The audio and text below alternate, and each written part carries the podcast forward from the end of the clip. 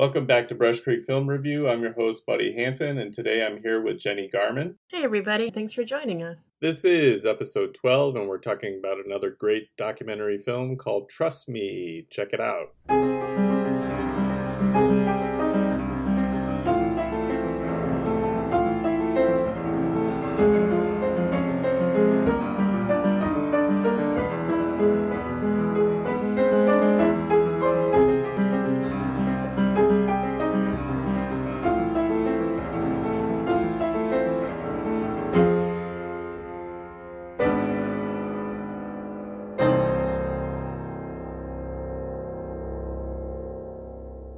Welcome back, everyone. Here today with Jenny Garman. Jenny, you want to go ahead and introduce yourself? Tell us a little bit about yourself and what you do here at the Kansas City Public Library. Thanks so much for having me on the show. I get to be the legal and government specialist for the Kansas City Public Library. I've been here for a couple years now, and I really enjoy what I get to do because it's about civic engagement, making sure people are connected to resources and to each other so that they can really thrive part of that for me was highlighted over the November election and the lead up to that. How important it is to help people sort fact from fiction online. And that's one of the reasons why media literacy is so important to me. Jenny, where are you from and what's kind of your background? I am an Army brat, which means I was born in North Carolina and spent six months of my life there and then hit the ground running. I have a quick question about that term, Army brat. Oh. now, I heard you mention this in one of our meetings before when you were introducing yourself. Yeah. Why is it always Army brat? Why isn't it like Army nerd or something like that? I think it's just an affectionate term. Yeah. It's a part of the community. Like, you know who you are when you can say that you're an army brat. I don't know where it came from. It's a prideful, honorable term. Absolutely. Okay. Absolutely. Okay, sorry, I totally interrupted. no, you're fine. We moved around. My dad was in the army for 25 years. And then around the age of 16, we settled down. He retired and he started teaching history. But then I joined the Air Force right out of high school. So I had three years in the States and then joined the Air Force and flew off to Ramstein. And that was the beginning of that part of my life. Awesome. Yeah, I switched over to the civilian side, of course. And we moved here about four years ago because my husband found his dream job at UMKC. It's just been awesome for us. Sweet. Go Roos. They're everywhere. so, Jenny, What's going on this month? Tell us about that. Absolutely. I know. And I, I, foreshadowed it a little bit talking about how information literacy and media literacy are important to me because we are finishing up this month with Media Literacy Week. Kansas City Public Library, a partner with the National Association of Media Literacy Educators, which I'm going to call NAMLE from now on. NAMLE hosts the Media Literacy Week, but it's also a global Media Literacy Week. UNESCO has also designated the last week of October just to focus on how important it is to really understand what we're seeing and hearing and reading. So, one of my favorite things to do is collaborate. And that's what we've been able to do here at the library because we have the Wikipedian in residence. They are on my team. That's a community reference team. But we also have support from our amazing tech access folks and also one of our frontline staff. Liam is a LTA at our Westport branch. And we've just come together through a shared passion about really wanting to get the word out about media literacy and what does it mean and kind of taking this very jargony phrase and saying, this is what we mean. So just so we're all on the same page. I'm a little envious of that collaboration because you get to work with a member of our staff with an excellent Australian accent. he he really does. It's marvelous. But what he really brings to the table is his passion for understanding and evaluating information we see online. So, Media Literacy Week is with the National Association of Media Literacy Educators and also with UNESCO as part of a Global Literacy Week. And we're following NAMLE's five themes access, analyze, evaluate, create, and act. And on the first day, access, we have our Wikipedian in residence, Miranda, leading a discussion about the benefits and barriers of open access technology like Wikipedia, but also just discussing how you have to be able to access the information and discussing the digital divide that we have here in Kansas City and how our teams, the tech access and outreach teams, are working to increase community access to technology and to resources. The second day, analyze, uh, that's the one I'll get to do, and I'll just be covering the fundamentals of information, media, and news literacy, kind of breaking down what that means, but also talking about what is misinformation, what is disinformation, and Liam will come on the next day with evaluate. He'll be highlighting three questions that you can use to evaluate online information. Those three questions were developed by the Stanford History Education Group. The fourth day is all about create, and Miranda will be back and talking about creating and editing in Wikipedia with a focus on Kansas City newspapers. This is important because when people want to know, is this a newspaper I can trust? Is this a journal I can trust? They'll have the more information on Wikipedia. And then the last day, we're talking about ACT, about action. And we will be using the news literacy program of how to speak up without starting a showdown. Now that we've talked about, you know, access and analyzing and evaluating and creating, what do you do when you see family and friends, people you care about, sharing false information online? How do you have that conversation? How do you start that conversation? And so, yeah, that's kind of the wrap up. And if you're not going to be joining us in person, they're all virtual events, but they will be recorded. We do have a blog already on kclibrary.org talking about Media Literacy Week, and we'll have the recordings linked to that blog.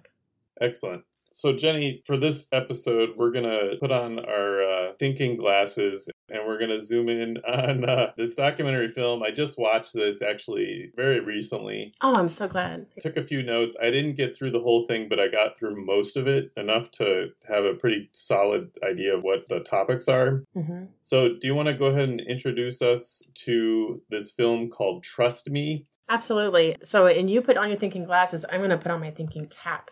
Okay. And what I can tell you is that this is a, a, documentary. You can find it online, of course, if you search for Trust Me documentary, but you can also find it on Kanopy, which is a resource we have at the Kansas City Public Library. And that is a completely free resource for you. It is a feature length documentary. And it really, to me, what it highlights is how much we have in common how we get lost in our phones. Whether you're a student or whether you're a grown up or somewhere in between, we get lost in our phones. We get lost in that world of information that we all have to work through confirmation bias and really consciously look for perspectives that are different from ours. I think that's one of the things I would really want to highlight how much we have in common. This is not something that's coming from only this side has the right story or this side is spreading fake news. It's really everyone is vulnerable to misinformation. So, five minutes into this documentary, I very quickly started thinking because I'm a bit of a documentary film buff. I kind of gobble them up like they're covered in dark chocolate, you know? yeah. And so I have quite a few references, and I just wanted to run a couple of these by you. I'm sure you've seen some of these. Netflix, for example, I wish we had some of those Netflix films in our resources, but we do have a lot of listeners that are watching Netflix. And so there's a couple of really good films on Netflix that are somewhat newish. The first one that jumped out at me that's very closely tied to this film is called The Social Dilemma. Have you seen that? I have not seen it. My sons have seen it and they speak very highly of it. Yeah, I mean, what that film did for me is it just kind of confirmed all the anxiety and uh, skepticism that I already kind of sensed in regards to social media. So, the social dilemmas, I would say, a really good one. I, I wish we had that. Maybe someday that'll come through on DVD or something like that, but that's on Netflix. And then there's another one on Netflix, and I haven't checked Kanopy to see if this is in there, but a documentary film about Cambridge Analytica. Have you seen that one? I haven't seen that one, but I'm familiar with the story again, it's another one of those things that we all have in common. Our data is out there and can be exploited. The social dilemma gets really into it. It's a lot of interviews with people from these big companies that we're all familiar with Facebook, Google, Instagram, and you learn a lot about what's going on at these companies and the just highly sophisticated nature of the technology that we're using so casually. you know? Yeah. So, yeah, those two particular films like really jumped out at me as I got into this one. So, some of the topics that kind of highlighted in this are well, it kind of addresses a lot of issues social media, communication technology, especially. And some of the issues are things like addiction, adolescent adolescent behavior, developmental issues that happen with things like smartphone technology, teen suicide, disinformation, exploitation, fact distortion. And then there's this term that someone mentioned in one of the interviews. He called it polluted information, which I really like that combination there. But so, do you want to talk about maybe a couple parts of the film or some of the ideas here? Absolutely. I think it's a real eye opener. Right at the beginning, they kind of, with that very dramatic music, and then the quote keeps getting a different attribution. yeah. And you can just, wait, I can't even trust what you just put up on the screen. So right away, you're engaged with that. I better be skeptical of what I'm being presented with. Yeah. I would be surprised to learn that people really understand how your time, the time that you spend online, and for, that can really vary, I know, on a whole spectrum, but that's bought by advertisers. And they're all about how they can make more money.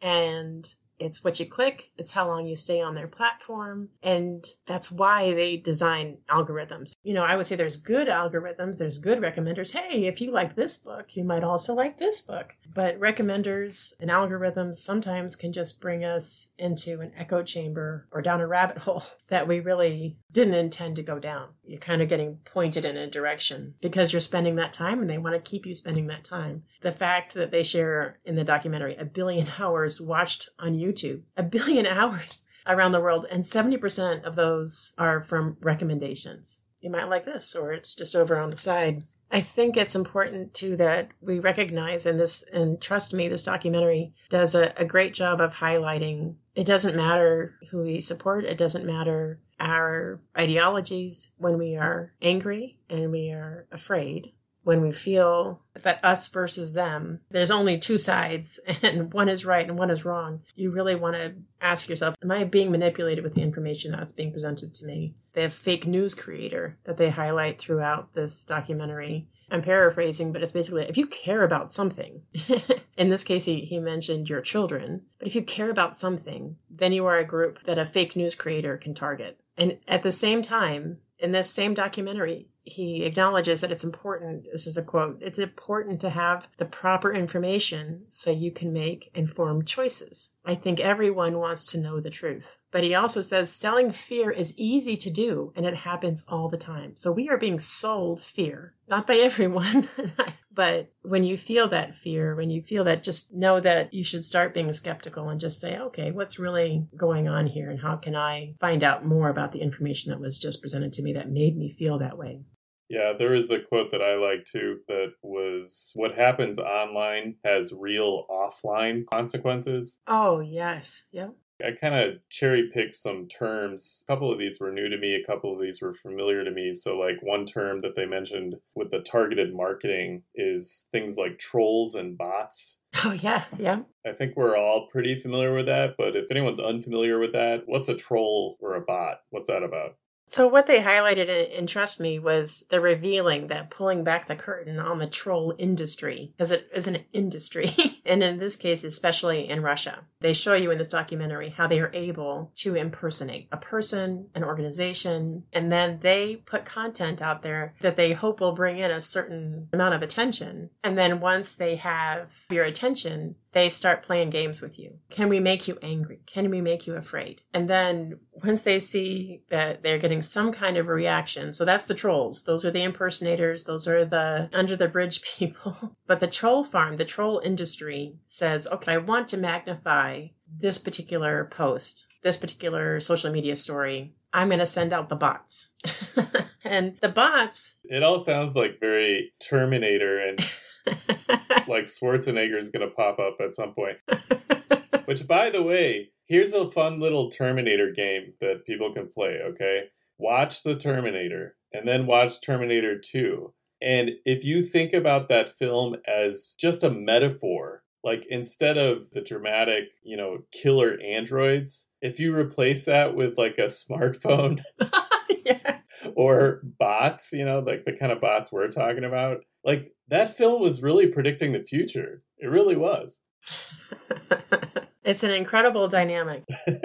I, am not going to say that they weren't inspired by that, but yeah. the whole idea of, okay, how can I get people to like this? I don't have to get people to like this. I can create automated accounts that will like, you know, this and that and this and that and kind of boost my signal for this particular story. And one of the other things that this documentary to me really gets right is not to say there aren't problems. We don't have issues. That's not what they're saying anyone with their eyes wide open can say, we have divisions, we have problems. And when you talk about disinformation and misinformation and all these attempts to manipulate, we're not trying to gloss over those divisions or those problems. But as we work, as people in good faith work together to try to improve our society, there are deliberate efforts. And that's called out very clearly deliberate efforts to exacerbate our problems doesn't mean that they aren't real problems. It just means somebody is really very intentionally trying to prevent healing. Right. And they do talk about terrorists and how they use social media how they build on this is Professor Melky, and I'm paraphrasing some of what he talks about, like how terrorists they build on existing grievances. Those are not made up grievances. It's the strategy of ISIS to polarize people. And we're again talking about it's us versus them. And when you find yourself in that us versus them world, ask yourself, am I being manipulated? yeah. Are you familiar with an older documentary called The Corporation? I don't think so. You should check out. I'm not a buff like you, buddy. Okay. well, we we mentioned this in a previous episode, and I will just keep mentioning it because it's so packed full of incredible interviews and incredible stories. But it's also a really well made documentary. It took quite a bit of time, and the writer published a book that came out at the same time that the film came out. So there's a book version but there's this guy that I discovered in that film that I have followed since I first saw that, which is like at least a decade ago. The guy's name is Charles Kernaghan, Charles Kernaghan, something like that he's retired now, but he used to be with this organization that investigates labor issues. So things like sweatshops in other countries and stuff like that. He's really kind of like a private investigator. And there's this segment where they're interviewing him and he's telling these stories about his experiences abroad. And he uses this great expression that he calls the science of exploitation. Okay. Mm-hmm. And that resurfaces, that term phrase resurfaces for me over and over again with documentaries that are about social media and technology and a lot of the issues that are discussed throughout Trust Me. I kept recalling that science of exploitation because that's really what's going on when you talk about bad algorithms. you know, the evil algorithms and the fact distortion and disinformation. That's really what this stuff breaks down to. There's this incredible science and engineering and market manipulation and all this just sort of nasty stuff happening with, with things that seem so harmless and so friendly and so lovable and so addictive, you know?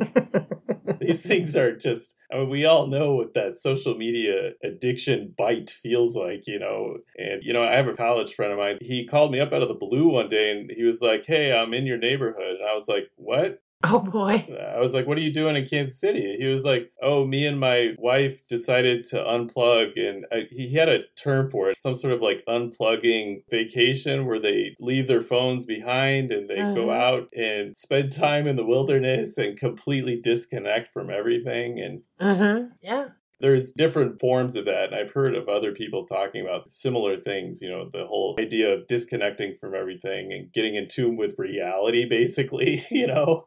What a bizarre time we live in that, like, that's the vacation is unplugging from all the devices that are part of your daily ritual, you know. Like a, a much more literal timeline cleanse. yeah, that's what it is. It's like an electronic cleanse. Yeah. yeah.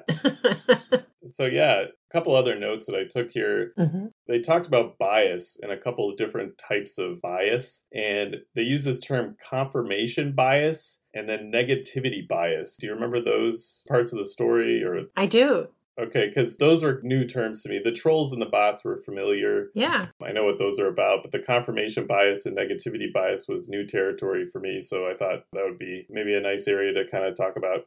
I think it's a really crucial area to talk about because if you can just be aware of what's going on with what's happening, you know, as you're looking at information or, or researching information, it can really open your eyes quite a bit. And confirmation bias is when you look for things that you agree with.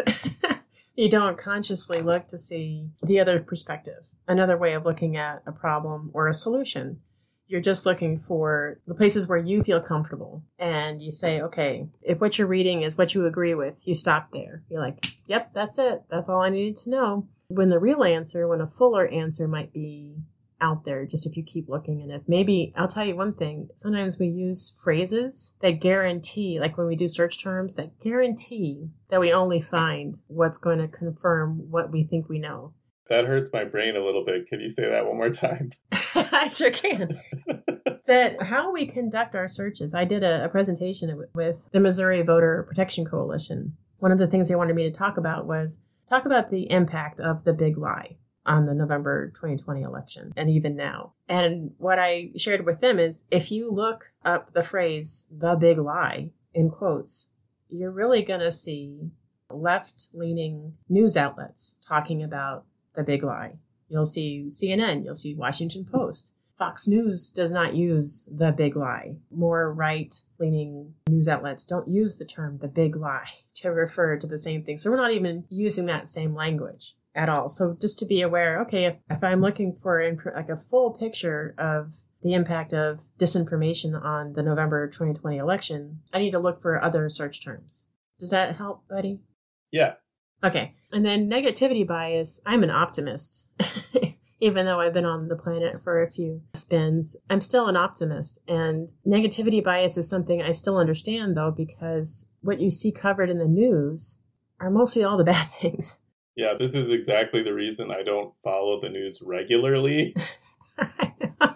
I mean, yeah it's just depressing. I mean, I actually kind of admire folks that follow the news regularly. My partner in crime here at home, she follows the news and she's kind of a media buff. So it's just part of her routine. I don't know what the difference is, but for those of us that are like hypersensitive to it, but you know, there's only so many incidents of crime and, and, you know, emergency situations and things going wrong. And yeah, it's strange because I can read a book about some really serious social issues, you know, and really get something good out of it and you know it doesn't even really depress me or anything but yeah something about just the daily dose of certain types of media and like i said i, I admire folks that can follow it mm-hmm on like a schedule, but I have to take it in doses. It's also something though that because we have that negativity bias, because we do think, oh, the world is terrible, it's awful, like horrible things are happening, and horrible things are happening. They happen all the time. And the negativity bias doesn't say, it's not there,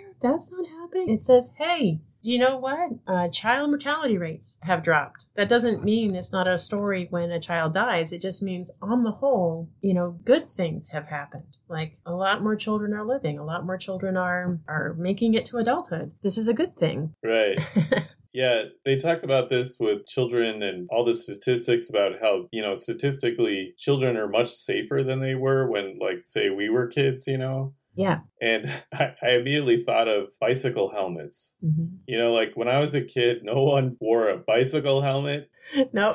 And to be honest, most of our serious, most of my own personal serious injuries as a child playing with, you know, friends and stuff in the neighborhood, it was always on a bicycle, you know, crashing into trees and, you know, building very dangerous ramps out of inexpensive plywood that probably shouldn't have been used as a toy. And the kids today like they they ride around with bikes that are designed to sustain impact and you know they're wearing knee pads and helmets and all this stuff. So that was really interesting. It's an odd juxtaposition where you have fear is on the rise due to technology and social media and all this stuff we're talking about. And trust me but yet the statistics are actually on the opposite side of that coin. Yeah. The statistics are kids are actually much safer than the parents who are terrified about everything when it comes to their children and their safety and, you know. You know, that's a really good segue because one of the other things they talk about is a really difficult subject, which is anti vax groups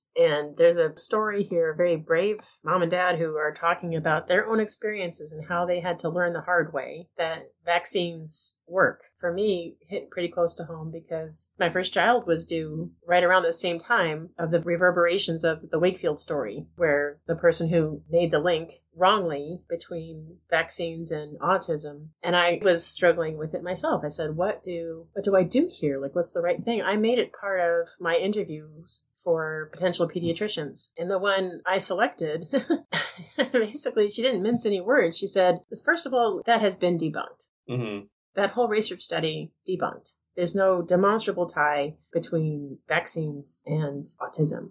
But let's say, just in some made up world, hypothetically, there would be a tie. She says, Would you rather have an autistic child or a dead child. And she talked about her experiences, you know, working as a resident in clinics with whooping cough patients, with these little babies with whooping cough, and completely preventable. Yeah. They do a great job sort of sharing how you get sucked into your fear you can be sucked into your fear and override science, override the facts, override the expertise of the very same doctors who will help you when you get sick or when your child gets sick. And it was a little bit painful because, of course, this was made pre COVID, and here we are in a similar environment. Right.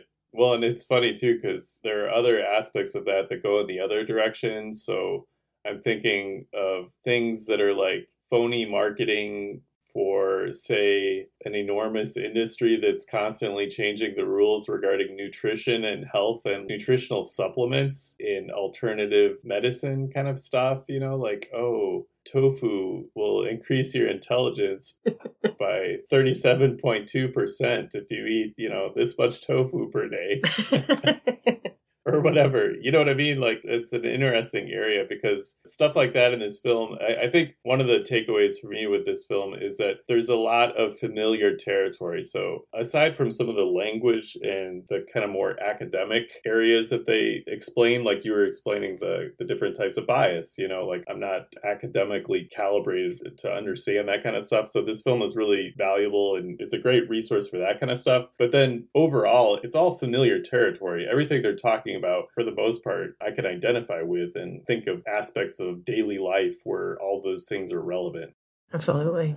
The other thing that I would bring up too is that tension between free speech and it having wanting almost someone to make a rule about what's not okay.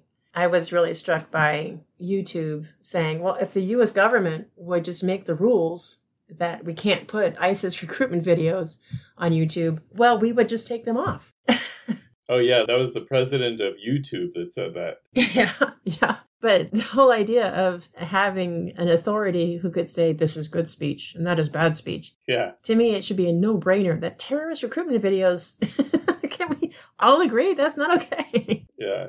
But the other thing I think that's important to have as part of your awareness is that the government representatives can call out Facebook, especially. And they had, this was from 2017. It was almost four years ago to the day. Really, And they showed this video of then Senator Al Franken talking with Facebook General Counsel Colin Stretch and saying, and this is all related to the Russian disinformation campaign for the election and much earlier and he says, People are buying ads on your platform with rubles. They're political ads bought with rubles. and how can you not connect those dots? How could you not say, This is very likely a bad actor? Or, you know. Yeah. But at the end of that hearing, that Facebook general counsel would not commit to saying, We're going to stop taking foreign currency. I mean, like, don't you think that's like low hanging fruit? Yeah.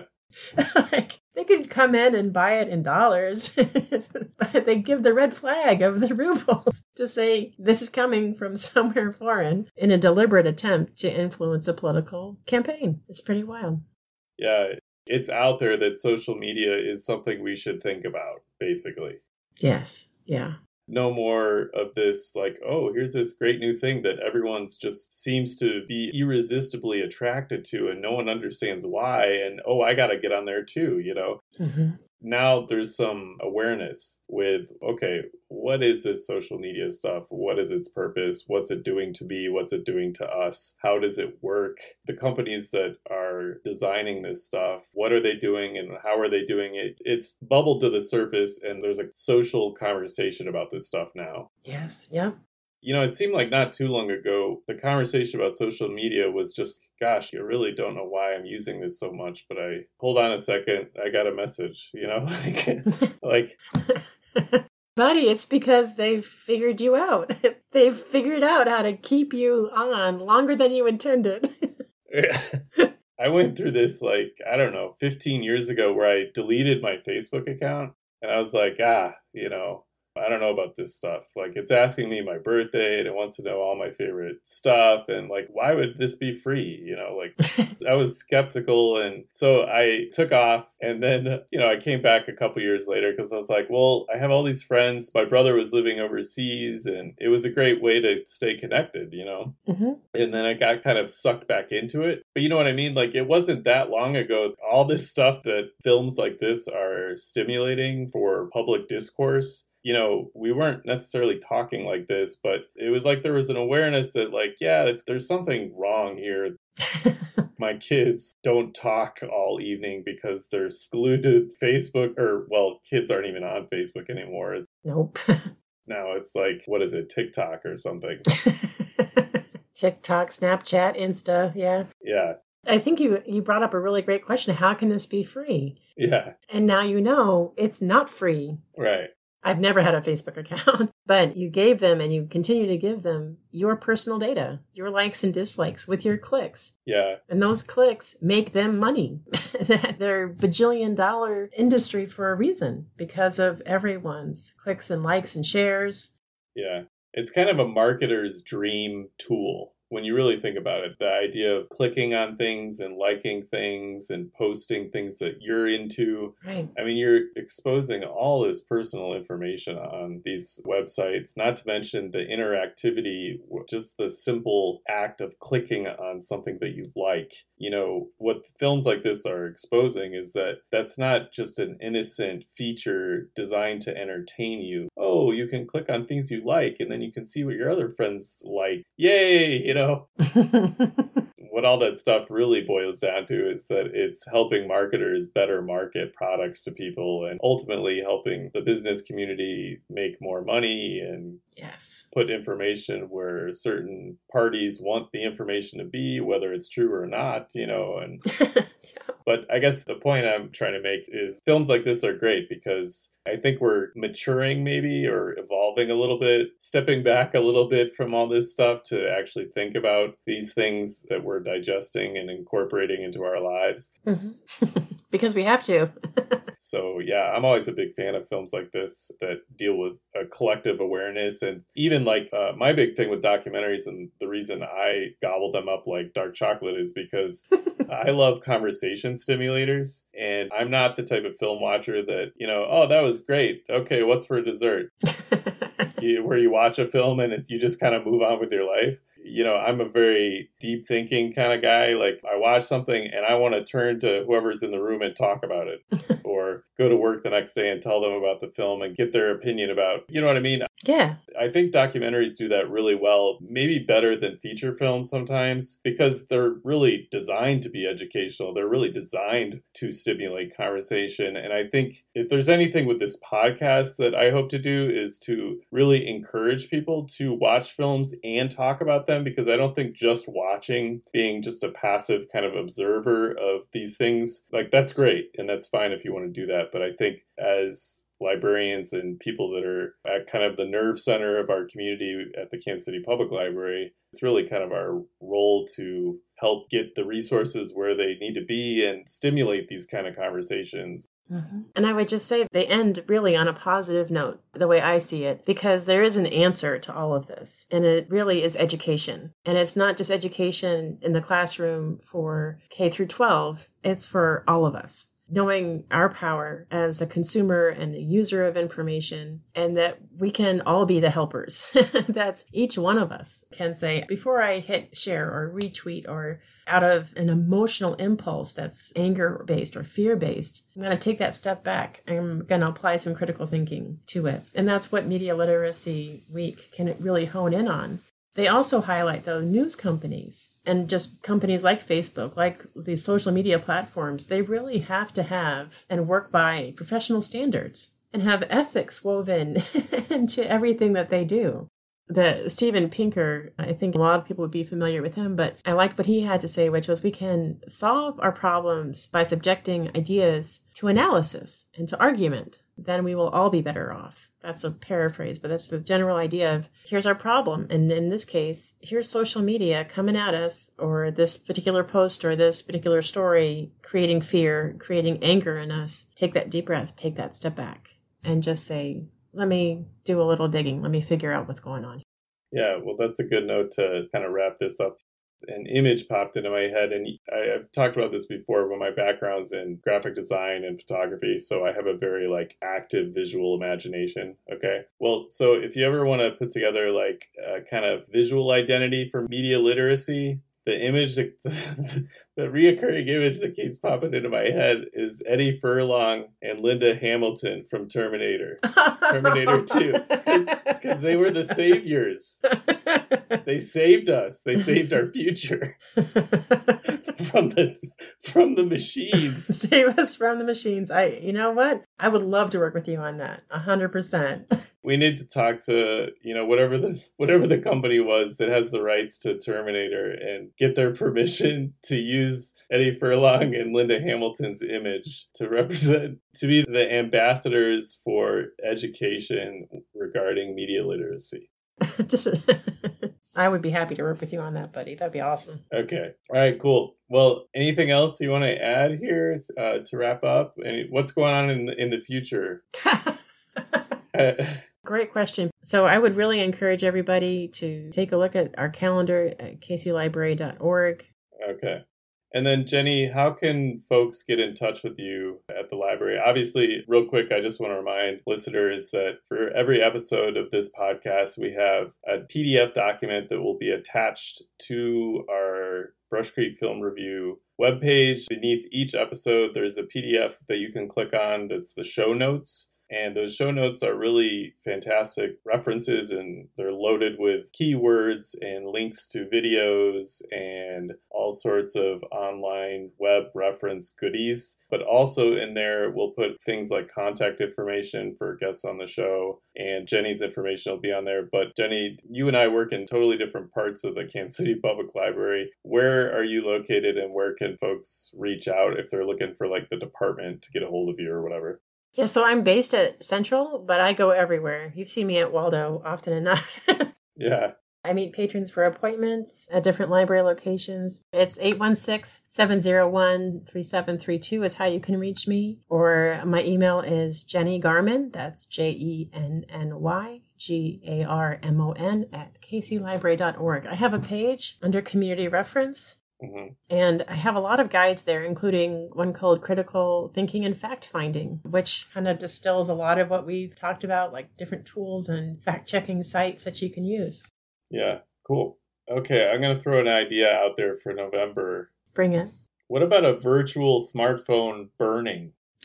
no, I would be lost without my smartphone. you know, I'm always for extremes. Like, okay, here, here's like what we want to do, and what can we do to really put it over the top? You know, to really make us shine.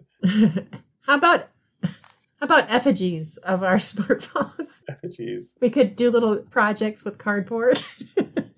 Everyone sets up their computer for the virtual event outside next to the barbecue grill. and then, you know, you, you have this dramatic moment in the event where everyone throws their phone onto the grill and the event ends in plastic burning. Burn up the social media. No. No? No.